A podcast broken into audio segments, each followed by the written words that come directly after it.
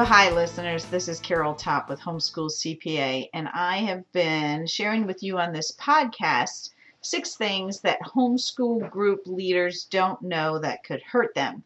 So, I started out a few podcast episodes ago talking about um, homeschool groups might not know about uh, nonprofit status, how to get that and maintain it. And then they might not know that uh, tax exempt status, which is a status granted by the IRS, is actually easier to get than ever before. So they probably should consider being tax exempt so you don't have to pay federal income tax on any surplus your group might have.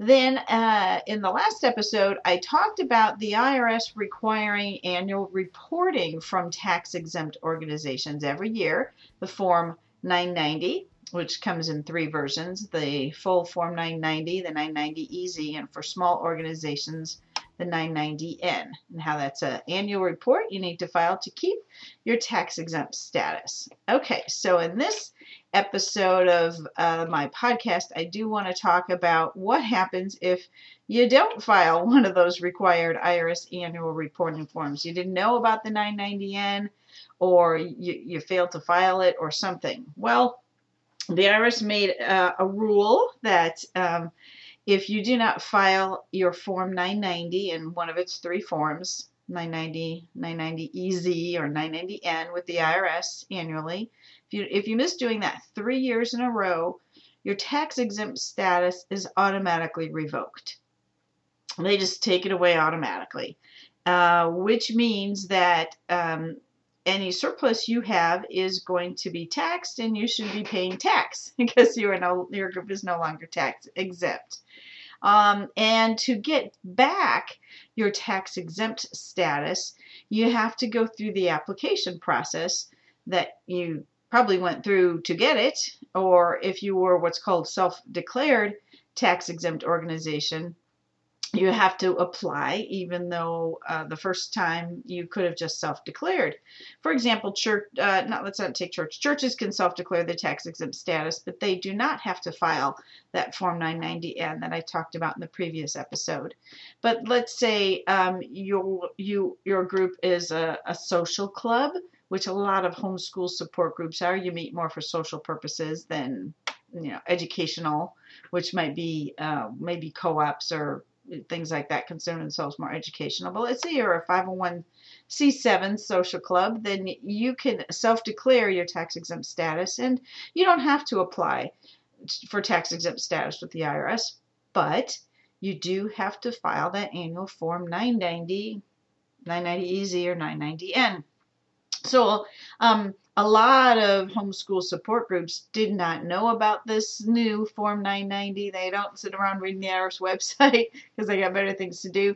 And some of them finally find out about it somehow, contact me and say, We haven't filed, we didn't know about it. It's been like, you know, five years. Oh, okay. Well, three years ago, your tax exempt status was revoked. So there are some ways to get that tax exempt status back. And it, it just basically involves paperwork and some money. And if you're a very small organization, fortunately, the IRS makes it not too difficult to get your tax exempt status reinstated. If you'd like to read all this stuff in great detail, you can go over to my website, homeschoolcpa.com, and I have several articles in my blog about how to get your tax exempt status reinstated and this Form 990 that the IRS wants you to file every year, I keep talking about. So uh, go to the blog page, and over on the sidebar is a search box, and you can type in any of these words, you know, tax exempt reinstatement, 990N, things like that. But let me tell you about the, the process uh, to get reinstated uh, your tax exempt status so you don't have to be giving over some of your your hard-earned dollars uh, to the IRS in, in uh, federal uh, income tax.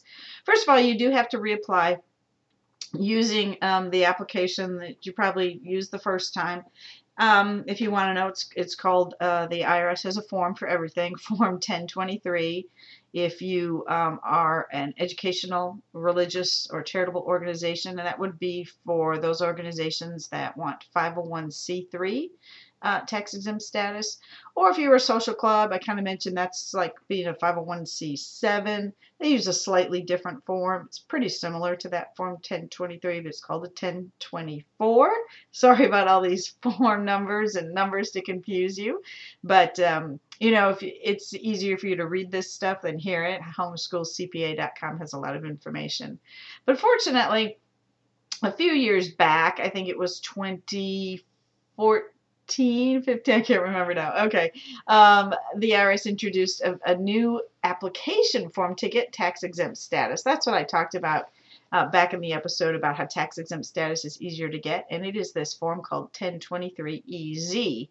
And you can apply for tax exempt status or you can get your tax exempt status reinstated. Both those things using this form 1023EZ. It's uh, for organizations with a gross revenues of less than $50,000 a year. So for smaller organizations, and there's some there's some other conditions, but um, that's probably the, the first one to know about for, for organizations that have you know less than fifty thousand dollars of revenue in a year. You can get uh, your tax exempt status reinstated using this form 1023EZ. It's filed online. The, the IRS fee is uh, $275. They dropped it. It used to be 400 when it first came out, so they've dropped the price, which is nice.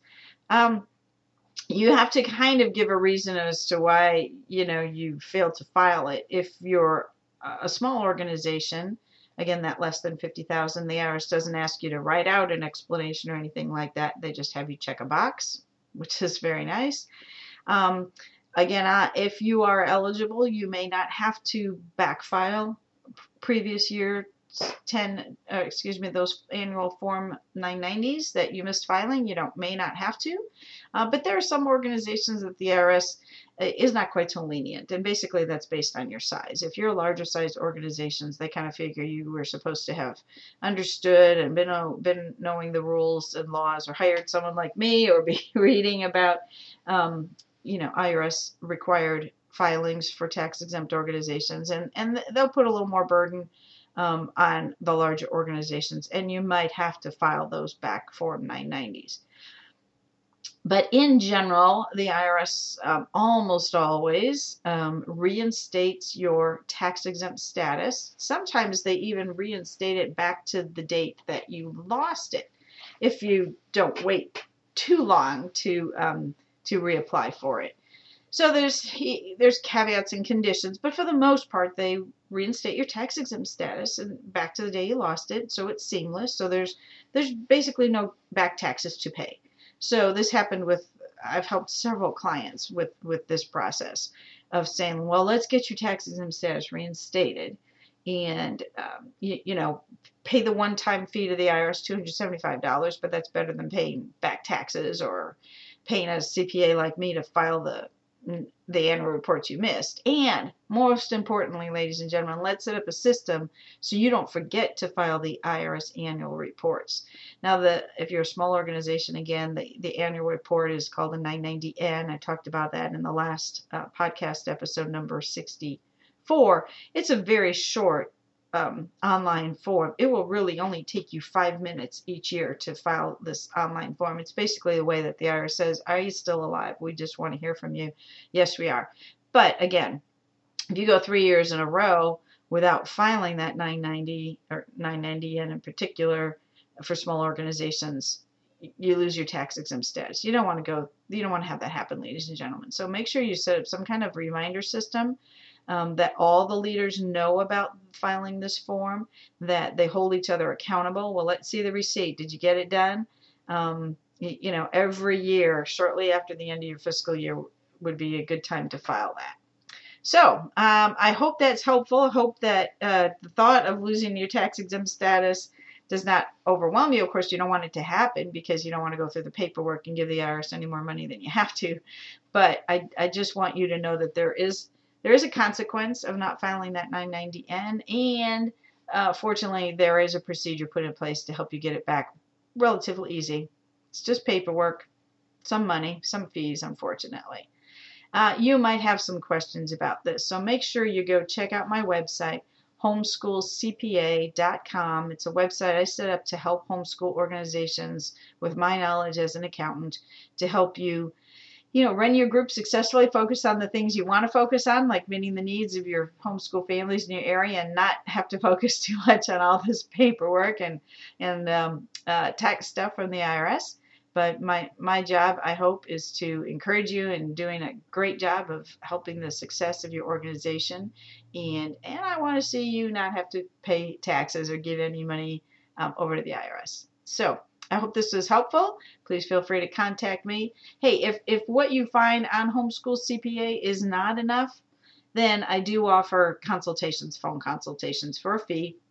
Um, it's it's pretty reasonable for uh, you know private consultation with me, so we can talk about your particular group, your particular situation, where you are now, and what needs to be done next. So take care. I hope this was helpful, and um, we'll talk again next time. Homeschool leader, do you feel confused or overwhelmed by the job of running your homeschool group? You're not alone. Carol Topp, the homeschool CPA, is here to help. Carol is an accountant, author, and retired homeschool mom who understands you. Her website has helpful information on co ops, paying workers, and managing the money in a homeschool group. If you need personalized advice, set up a consultation with Carol. She's happy to discuss your particular situation. Visit homeschoolcpa.com today and get the information you need to successfully run your homeschool group.